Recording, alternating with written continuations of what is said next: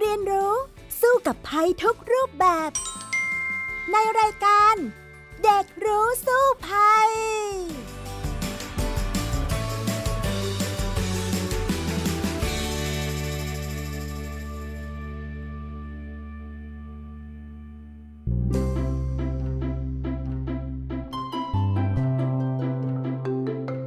วัสดีค่ะ คุณผู้ฟังคะพบกันอีกครั้งในรายการเด็กรู้สู้ภัยในวันนี้ พี่ดารินกำเนิดรัฐวันนี้มากับน้องฟินิกสุภาพบงกตโวกเมอร์นั่นเอง สวัสดีค่ะฟินิกค่ะสวัสดีค่ะพี่ดารินค่ะสำหรับวันนี้นะคะสิ่งที่เราจะมาพูดคุยกันก็เป็นเรื่องใหญ่ที่ยังเกิดขึ้นอยู่ในปัจจุบัน นั่นก็คือเรื่องของน้ำท่วมนะ ปีนี้เนี่ยน้ำมากจริง ๆนะคะ ท่วมไปหลายแห่งมากเลยรวมทั้ง กรุงเทพและปริมณฑลด้วยฟินิกเองล่ะคะที่บ้านถูกน้ำท่วมบ้างไหมคะ ใช่ค่ะฟินิกก็เป็นคนหนึ่งที่อยู่ในกรุงเทพ แล้วคอนโดของฟินิกก็น้ำท่วมค่ะ จนตอนนี้บางพื้นที่เนี่ยต้องกลับมาเรียนออนไลน์ ฟินิกเห็นว่าหลาย ๆ มหาลัยเขาน้ำท่วม แล้วก็ประกาศให้นักศึกษาเนี่ยเรียนออนไลน์เยอะมากค่ะ ค่ะ น้ำท่วมคอนโดนี่คือท่วมตรงไหนคะท่วมในซอยหรือยังไรคะ ท่วมในซอยเลยค่ะ เวลาที่คุณแม่กับน้องเนี่ยออกไปทำงาน แล้วก็กลับเข้ามา จะต้องให้พี่วินมอเตอร์ไซค์เนี่ย จอดให้ริมฟุตบาทแล้วก็เดินต่อเข้ามาค่ะ อืม อย่างนั้นเลยนะ ก็คือคอนโดไม่ท่วมแต่ว่าซอยท่วมใช่ไหมคะ เข้าออกลำบาก แล้วตอนนี้ใช่แห้งค่ะหรือยังคะน้ำตอนแห้งนี้หรือยังน้ำแห้งแล้วค่ะตอนกลางวัน แต่ว่าเมื่อไหร่ที่ฝนตกเนี่ยน้ำจะขึ้นเร็วแล้วก็สูงมากด้วยค่ะ โอ้โห อย่างนี้ก็ต้องระวังกันต่อไปนะคะ เพราะว่าช่วงนี้ก็ยังจะมีฝนต่อไปอย่างต่อเนื่องนะคะ เอาล่ะ ถ้าอย่างนั้นเดี๋ยวไปคุยกันต่อเลยในช่วงรู้สู้ภัยค่ะ ช่วงรู้สู้ภัย มาคุยกันต่อเลยนะคะ ในเรื่องของน้ำท่วม ซึ่งตอนนี้หลายคนก็กำลังเผชิญกับ ปัญหานี้แหละน้ำท่วมเรื่อยๆเลยนะคะ ตกปุ๊บก็ท่วมปั๊บแล้วก็ท่วมกันหลายพื้นที่หลายจังหวัดเลยนะคะ น้องฟินิกคะใช่ค่ะฟินิกเห็นว่ามีหลายคนที่เดือดร้อนมาก ก็คิดว่าปีนี้เนี่ยถือเป็นปีที่ฝนตกหนักเป็นพิเศษไหมคะพี่ดาริน ใช่แล้วล่ะค่ะ ปีนี้เนี่ยนักวิทยาศาสตร์เขาเรียกว่าเป็นปีเปียก หรือว่าเป็นปีลานินยานะคะ ซึ่งก็คล้ายๆกับตอนปี 2554ละค่ะ เป็นปีที่น้ำมากเหมือนกัน ฉะนั้นเนี่ยก็เลยเกิดเหตุการณ์หลาย ๆ ครั้งนะที่เราไม่คาดคิดมาก่อนอย่างเงี้ยค่ะ แต่ถามค่ะว่าเหมือน 54 เปียบไหมก็ไม่เหมือนเปียบอะนะคะ เพียงแต่ว่าเราก็มีน้ำมากแล้วก็ต้องเฝ้าระวังเหตุการณ์น้ำท่วมใหญ่ที่อาจจะเกิดขึ้นได้ด้วยนะคะฟินิกซ์ โหแบบนี้ในอนาคตถ้าเกิดว่าถึงหน้าฝนอีกเนี่ย ระดับน้ำมันจะสูงขึ้นเรื่อยๆเรื่อยๆไหมคะ ถ้าพูดถึงระยะยาวเนี่ยก็ต้องบอกว่า เพราะว่าภาวะโลกร้อนเนี่ยค่ะทำให้ถ้าหากว่าเป็นช่วงที่เป็นปีเปียกแบบนี้ แนวโน้มเนี่ยน้ำมันก็จะมากขึ้นเรื่อยๆนะคะ เพราะว่าภาวะโลกร้อน ส่วนถ้าเป็นแล้ง ปีที่แล้งก็จะแล้งหนักมากก็คือจะเจอทั้ง งสุดๆ แล้วก็ท่วมสุดๆ ด้วยล่ะค่ะ แล้วก็จะไม่ใช่แค่นี้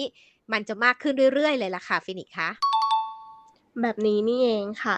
แล้วภาวะโลกร้อนเนี่ยมันส่งผลอะไรทำให้น้ำท่วมสูงขึ้นหรือว่าแล้งแล้วแล้งมากเหรอคะอ่า อันนี้ก็จะต้องเล่าอาจจะเข้าใจยากนิดนึงนะ ก็คือภาวะโลกร้อนมันก็เกิดจากการที่เราปล่อยคาร์บอนไดออกไซด์ออกสู่ชั้นบรรยากาศมากขึ้นใช่ไหมคะ ก็คือค่ะมนุษย์เนี่ยพัฒนาอุตสาหกรรม ก็เผาไหม้เชื้อเพลิงเนี่ยเยอะขึ้นกว่าในอดีตที่เป็นสมดุลของโลกในอดีตเนี่ยมากมายมหาศาลเลยอ๋อและทีนี้เนี่ยมันก็ทำให้ชั้นบรรยากาศเนี่ยมันแปรปรวนนะคะ แล้วก็เกิดภาวะเรือนกระจก ภาวะเรือนกระจกก็คือ แทนที่เราจะสามารถสะท้อนแสงอาทิตย์ออกสู่ชั้นบรรยากาศได้มันไม่ได้มันกระเด้งกลับมาที่โลกของเรา ทีนี้เนี่ยมันก็เลยทำให้น้ำในทะเลเนี่ยค่ะ ร้อนกว่าปกติ น้ำแข็งขั้วโลกละลาย อันนี้ฟินิกซ์เคยเห็นไหมคะ เคยเห็นแล้วก็ได้ยินบ่อยมากเลยค่ะ ว่าจะมีอ่าน้องหมีหรือว่าเพนกวินเนี่ยต้องว่ายน้ำนานกว่าปกติ ใช่ก็เพราะว่าน้ำแข็งขั้วโลกเนี่ยละลายมากกว่าปกติ มันก็ไปเพิ่มน้ำในทะเลให้มันมากขึ้น แต่ว่าความร้อนเนี่ยไม่ใช่แค่นั้นค่ะ มันก็ยังไปต้มน้ำในทะเลเนี่ยให้มันร้อนกว่าปกติ พอค่ะมันต้มน้ำให้มันร้อนกว่าปกติเนี่ย ฝนเนี่ย มันก็เกิดจากไอ้น้ำใช่ไหมไอ้น้ำลอยขึ้นไป แล้วมันก็ตกลงมาเป็นฝนมากกว่าปกติด้วย มันก็เลยเป็นแบบนี้ แต่ว่าจังหวะไหนที่เป็นช่วงของแล้ง มันก็จะแล้งมากกว่าปกติ เพราะว่าความร้อนนี่แหละ ความร้อนที่สะท้อนกลับมาหาเรามากขึ้น ตรงนี้เนี่ยมันก็เลยทำให้เราเจอทั้งท่วมทั้งแล้งราคาอย่างที่เล่าให้ฟังแล้วมันก็จะหนักขึ้นเรื่อยๆ เพราะว่าจนบัดนี้เนี่ยมนุษย์เองเนี่ยก็ยังไม่สามารถตกลงกันได้เลยทั่วโลกเนี่ย ก็ยังคงจะต้องปล่อยก๊าซเรือนกระจกออกไป อยู่อย่างต่อเนื่อง ไม่สามารถลดได้หรือว่าหยุดได้ ฉะนั้นเนี่ยเรายังต้องเจอกับเรื่องนี้ไปอีกจนชั่วชีวิตของเราไปจนถึงลูกหลานเลยนะฟินิกยังไม่รู้เลยว่ามันจะหยุดลงที่ตรงไหนเลยค่ะโอ้โหนี่แสดงว่าในอนาคตการท่วมแต่ละครั้งก็จะสร้างความเสียหายมากขึ้นใช่ไหมคะ ใช่แล้วล่ะค่ะ ฉะนั้นเนี่ยเราก็ต้อง ปรับตัวเพื่อรับมือกับสถานการณ์ให้รู้ว่า เราไม่สามารถหลีกเลี่ยงมันได้ เราไม่สามารถหยุดมันได้ แต่ว่าเรานั้นอาจจะปรับตัวให้สามารถรองรับสถานการณ์ได้มากขึ้นนะคะฟินิกคะค่ะ แสดงว่าในช่วงน้ำท่วมเนี่ย มันก็จะมีภัยที่เกิดขึ้นตามมาหรือเปล่าคะ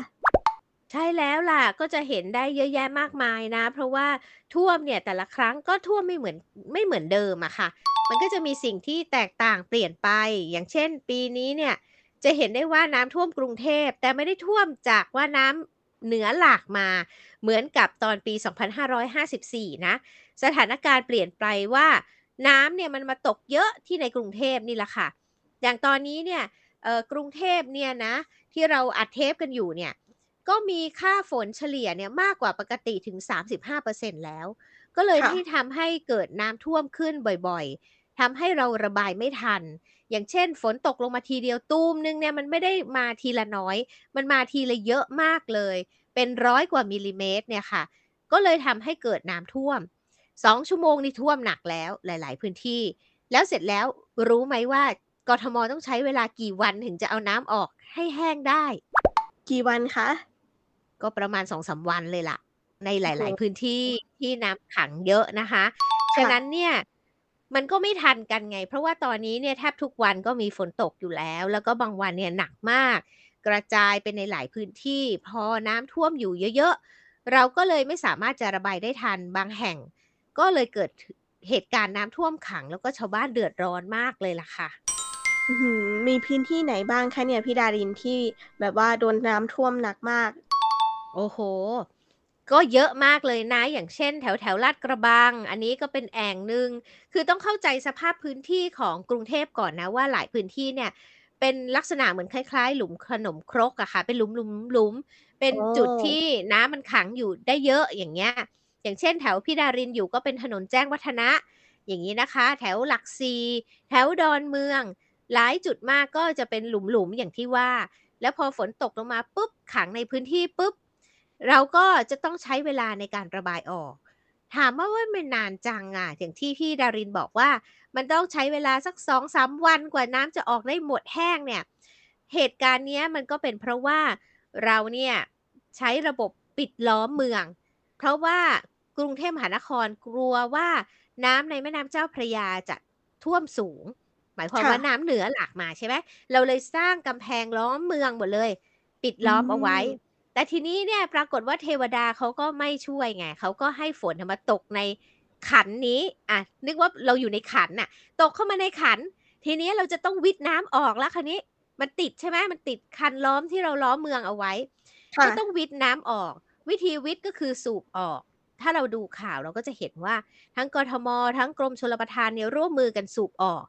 แต่ลักษณะสมมุติว่าเมืองเราอยู่ในขัน แล้วเราเอาเครื่องสูบน้ำออกสูบเนี่ยคืออะไรเปรียบเสมือนเอาหลอดกาแฟค่ะมาช่วยกันดูดหลาย ๆ หลอด แล้วมันก็ต้องใช้เวลาใช่ไหมกว่าจะเอาน้ำในขันเนี่ยออก แล้วตรงไหนที่มันเป็นหลุมยุบลงไป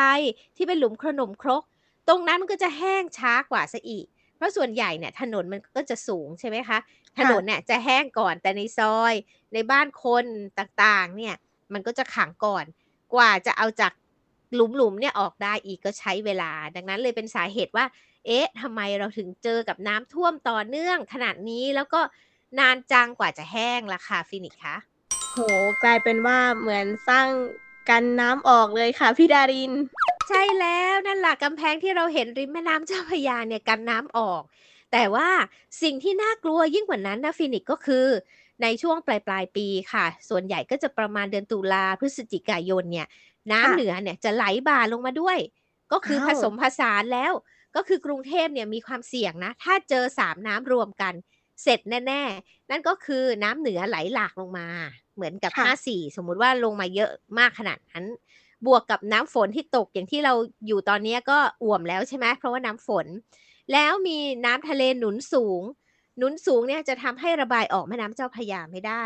ถ้าสามประสานอย่างนี้แล้วก็กรุงเทพจมแน่ ๆ เลยล่ะค่ะ ปีนี้ยังต้องระวังอยู่นะคะว่าช่วงตุลาพฤศจิกาที่น้ำทะเลจะเริ่มหนุนสูงแล้ว แล้วน้ำเหนือเนี่ยหลากลงมาพอดี แล้วจะมีฝนอีกไหม แล้วจะเกิดอะไรขึ้น อันนี้ต้องติดตามกันอย่างใกล้ชิดเลยล่ะค่ะฟินิกซ์น่ากังวลมากเลยค่ะพี่ดาริน เพราะว่าฟินิกซ์เคยเห็นมีคนบอกว่ากรุงเทพเนี่ยเป็นเมืองคอนกรีตใช่ไหมคะ ซึ่งน้ำก็จะไม่สามารถซึมผ่านดินลงไปได้ มันก็จะขังอยู่ในกรุงเทพใช่ไหมคะ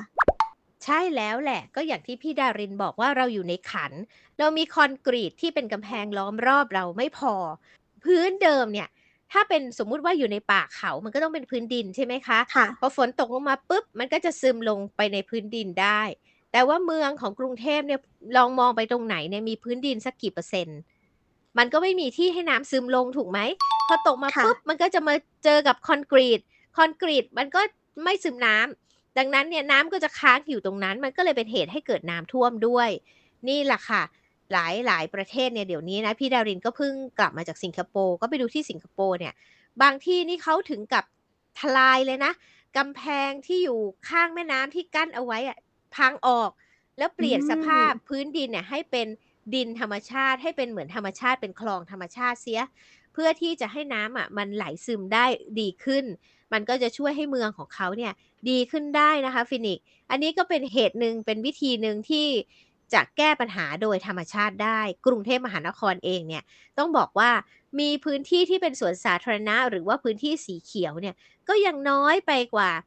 ค่าที่เหมาะสมเนี่ยมากเลยหลาย ๆ เท่าตัวเลยนะ ดังนั้นใช่เนี่ยค่ะพื้นที่ซึมน้ำไม่มีค่ะ หันไปตรงไหนก็เจอแต่คอนกรีต จึงทำให้เราต้องถูกน้ำท่วมอย่างปัจจุบันนี่แหละค่ะ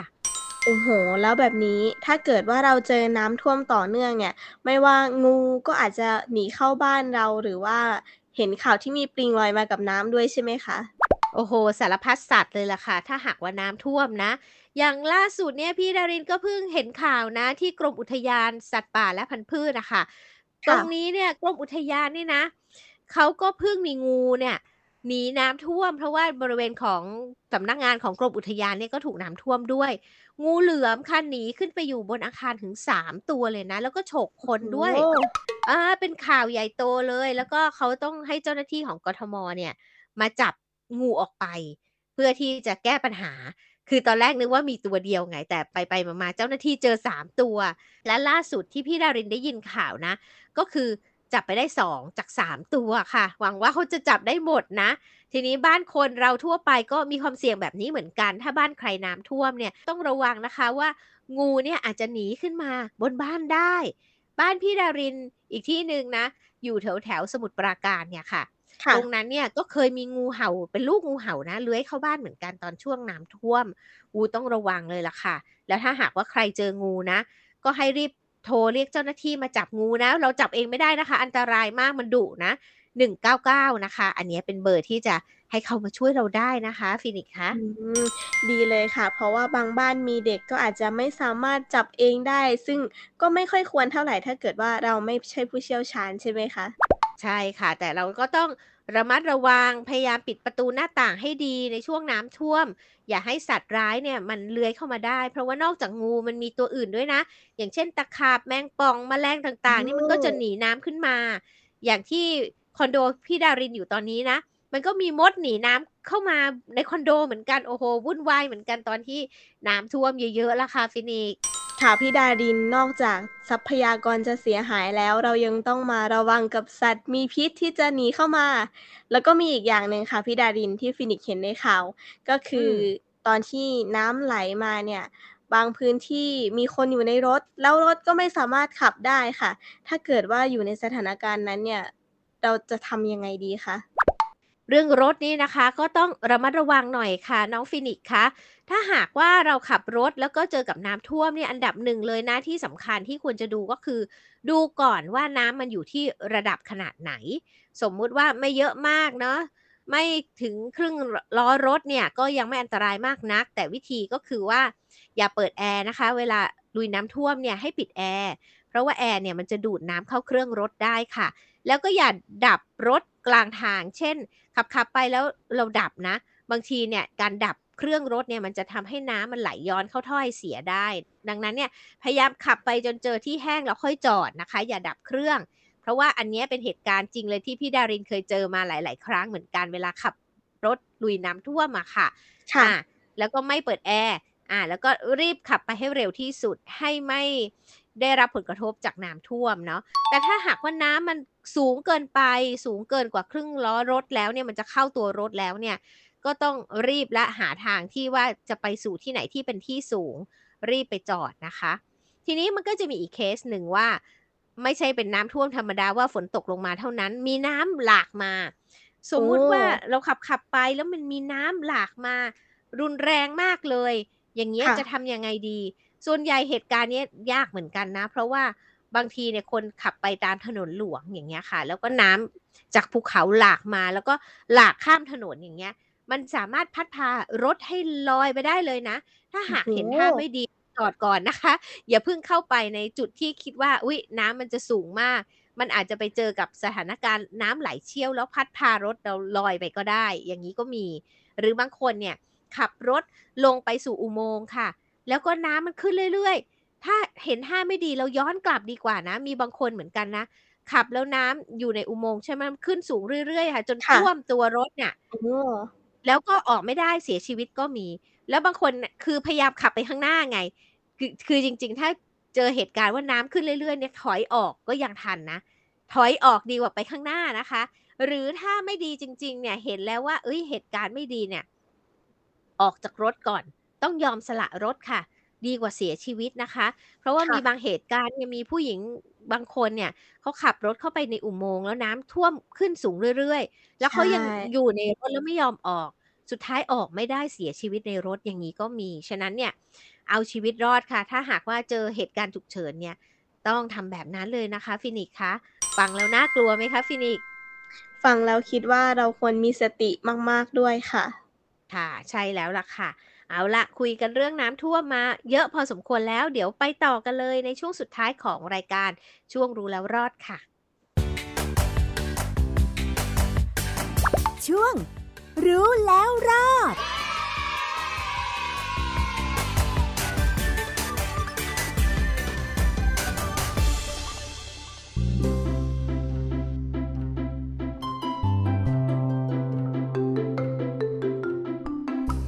ละค่ะเข้าสู่ช่วงรู้แล้วรอดกันแล้วนะคะ ต้องเตรียมความพร้อมแล้วนะคะ สถานการณ์น้ำท่วมในประเทศไทยถ้าทางว่าจะยังไม่คลี่คลายนะคะ ยังจะมีเหตุการณ์เกิดขึ้นต่อไป ดังนั้นทางเดียวที่เราควรจะรับมือก็คือเตรียมตัวให้พร้อมเลยสำหรับสถานการณ์น้ำท่วมที่อาจจะเกิดขึ้นกับเราได้ค่ะ ใช่แล้วล่ะค่ะ เพราะฉะนั้นวันนี้ฟินิกก็อยากมาให้พี่ดารินแชร์กับเพื่อนๆทุกคนว่า เราจะเตรียมรับมือยังไงในสถานการณ์น้ำท่วมแบบนี้ต่อไปเรื่อยๆ ค่ะ ค่ะได้เลยละค่ะ ก็คือเราก็ต้องรู้ก่อนนะวันอันดับหนึ่งเราอย่าไปคิดว่าเราจะป้องกันน้ำท่วมได้ค่ะนะสมมุติว่าเกิดเหตุการณ์เช่นปี 2554 น้ำเหนือไหลหลากมาแล้ว จะท่วมบ้านเราแล้ว ก็ ให้ดูสถานการณ์ว่าน้ำมันจะท่วมสูงขนาดไหน คือถ้าน้ำท่วมสูงเกิน 1 เมตรเนี่ยค่ะ พี่ดารินบอกได้เลยว่ากระสอบทรายอะไรมากั้นไม่อยู่ทั้งนั้นค่ะ เพราะว่ามันจะผุดขึ้นใต้ดินนะ หลายครั้งที่พี่ดารินเห็นในปี 54เนี่ยน้ำท่วมสูงเกินกว่า 1 เมตร ในหลายพื้นที่ เขาพยายามไปอุดหมดเลย คนใกล้ใกล้ใกล้ตัวนี่แหละไปอุดรอบบ้านเลย หาอะไรมากั้นหมดสูบน้ำออกด้วยสารพัดสิ่ง แต่สุดท้ายน้ำมันผุดในบ้านเลยค่ะ ผุดขึ้นตามกระเบื้องที่พื้น ผุดขึ้นตามท่อ ทุกอย่างมันจะดันขึ้นมา เพราะว่าแรงดันน้ำข้างนอกมันสูงมาก ฉะนั้นถ้าน้ำท่วมสูงเกิน 1 เมตรต้องยอมนะคะ ยอมสละอพยพดีกว่า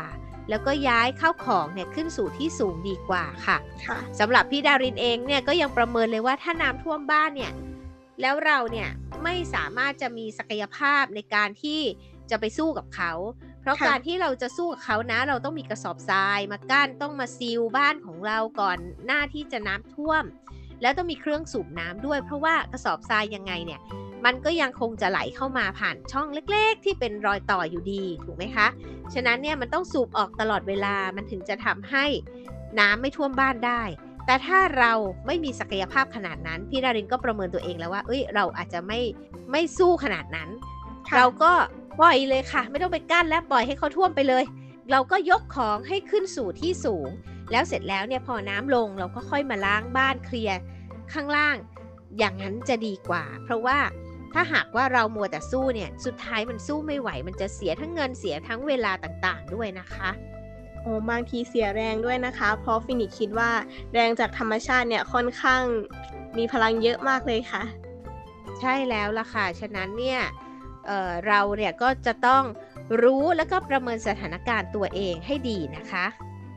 ค่ะ แสดงว่าเราก็ยังไม่สามารถเลี่ยงได้ที่จะไม่ให้น้ำท่วมขึ้นมาในบ้าน หรือว่าเกิดความเสี่ยงน้อยที่สุดใช่ไหมคะยากค่ะ การที่จะป้องกันไม่ให้ท่วมเลยเนี่ยมันยากมากเลยแหละ เพราะว่าถ้าสถานการณ์น้ำมันมาแล้วเนี่ย เราเนี่ยไปสู้กับเขายากเลยล่ะค่ะฟินิกซ์คะค่ะ แล้วถ้าเกิดว่า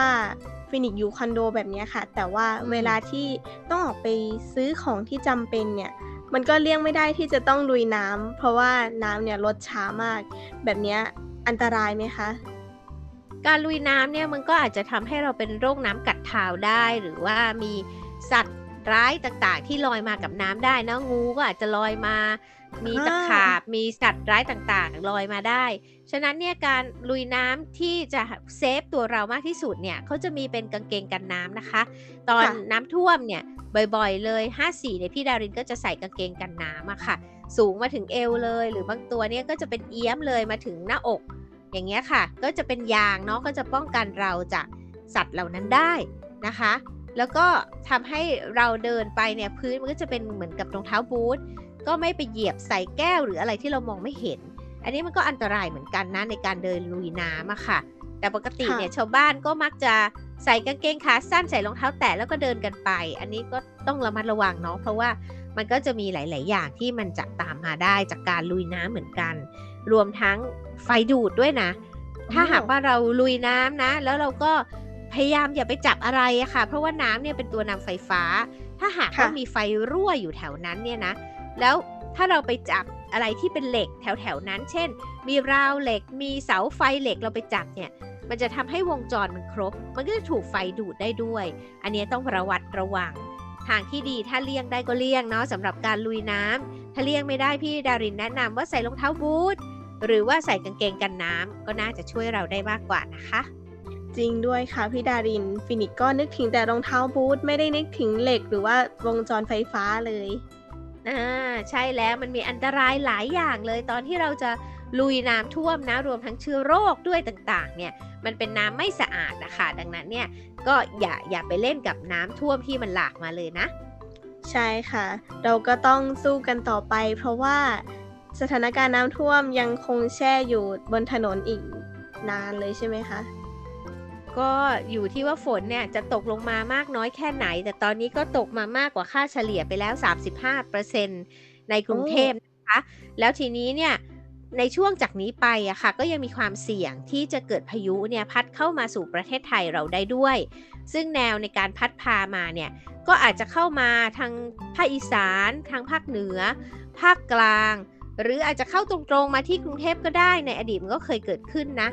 อ่าค่ะถ้าเกิดเหตุการณ์อย่างนั้นซ้ำเข้าไปอีกแล้วก็โอ้โห คราวนี้จะเกิดน้ำท่วมใหญ่แน่นอนเลย จากนี้ไปเนี่ยเรายังมีความเสี่ยงมากมายเลย ที่อาจจะเจอกับน้ำท่วมใหญ่นะคะ ฉะนั้นเนี่ยต้องเตรียมความพร้อมแล้วก็ระมัดระวัง แล้วก็ต้องดูว่า เอ๊ะ เราจะอยู่ที่ไหนได้ อย่างเช่น ถ้าเราอยู่คอนโดอยู่ที่สูงแล้วอะ เราคิดว่าเราไม่ท่วม แต่เราเตรียมหรือยังอาหารต่างๆข้าวสารอาหารแห้งต่างๆ อย่างเงี้ยค่ะ ที่จะอยู่ได้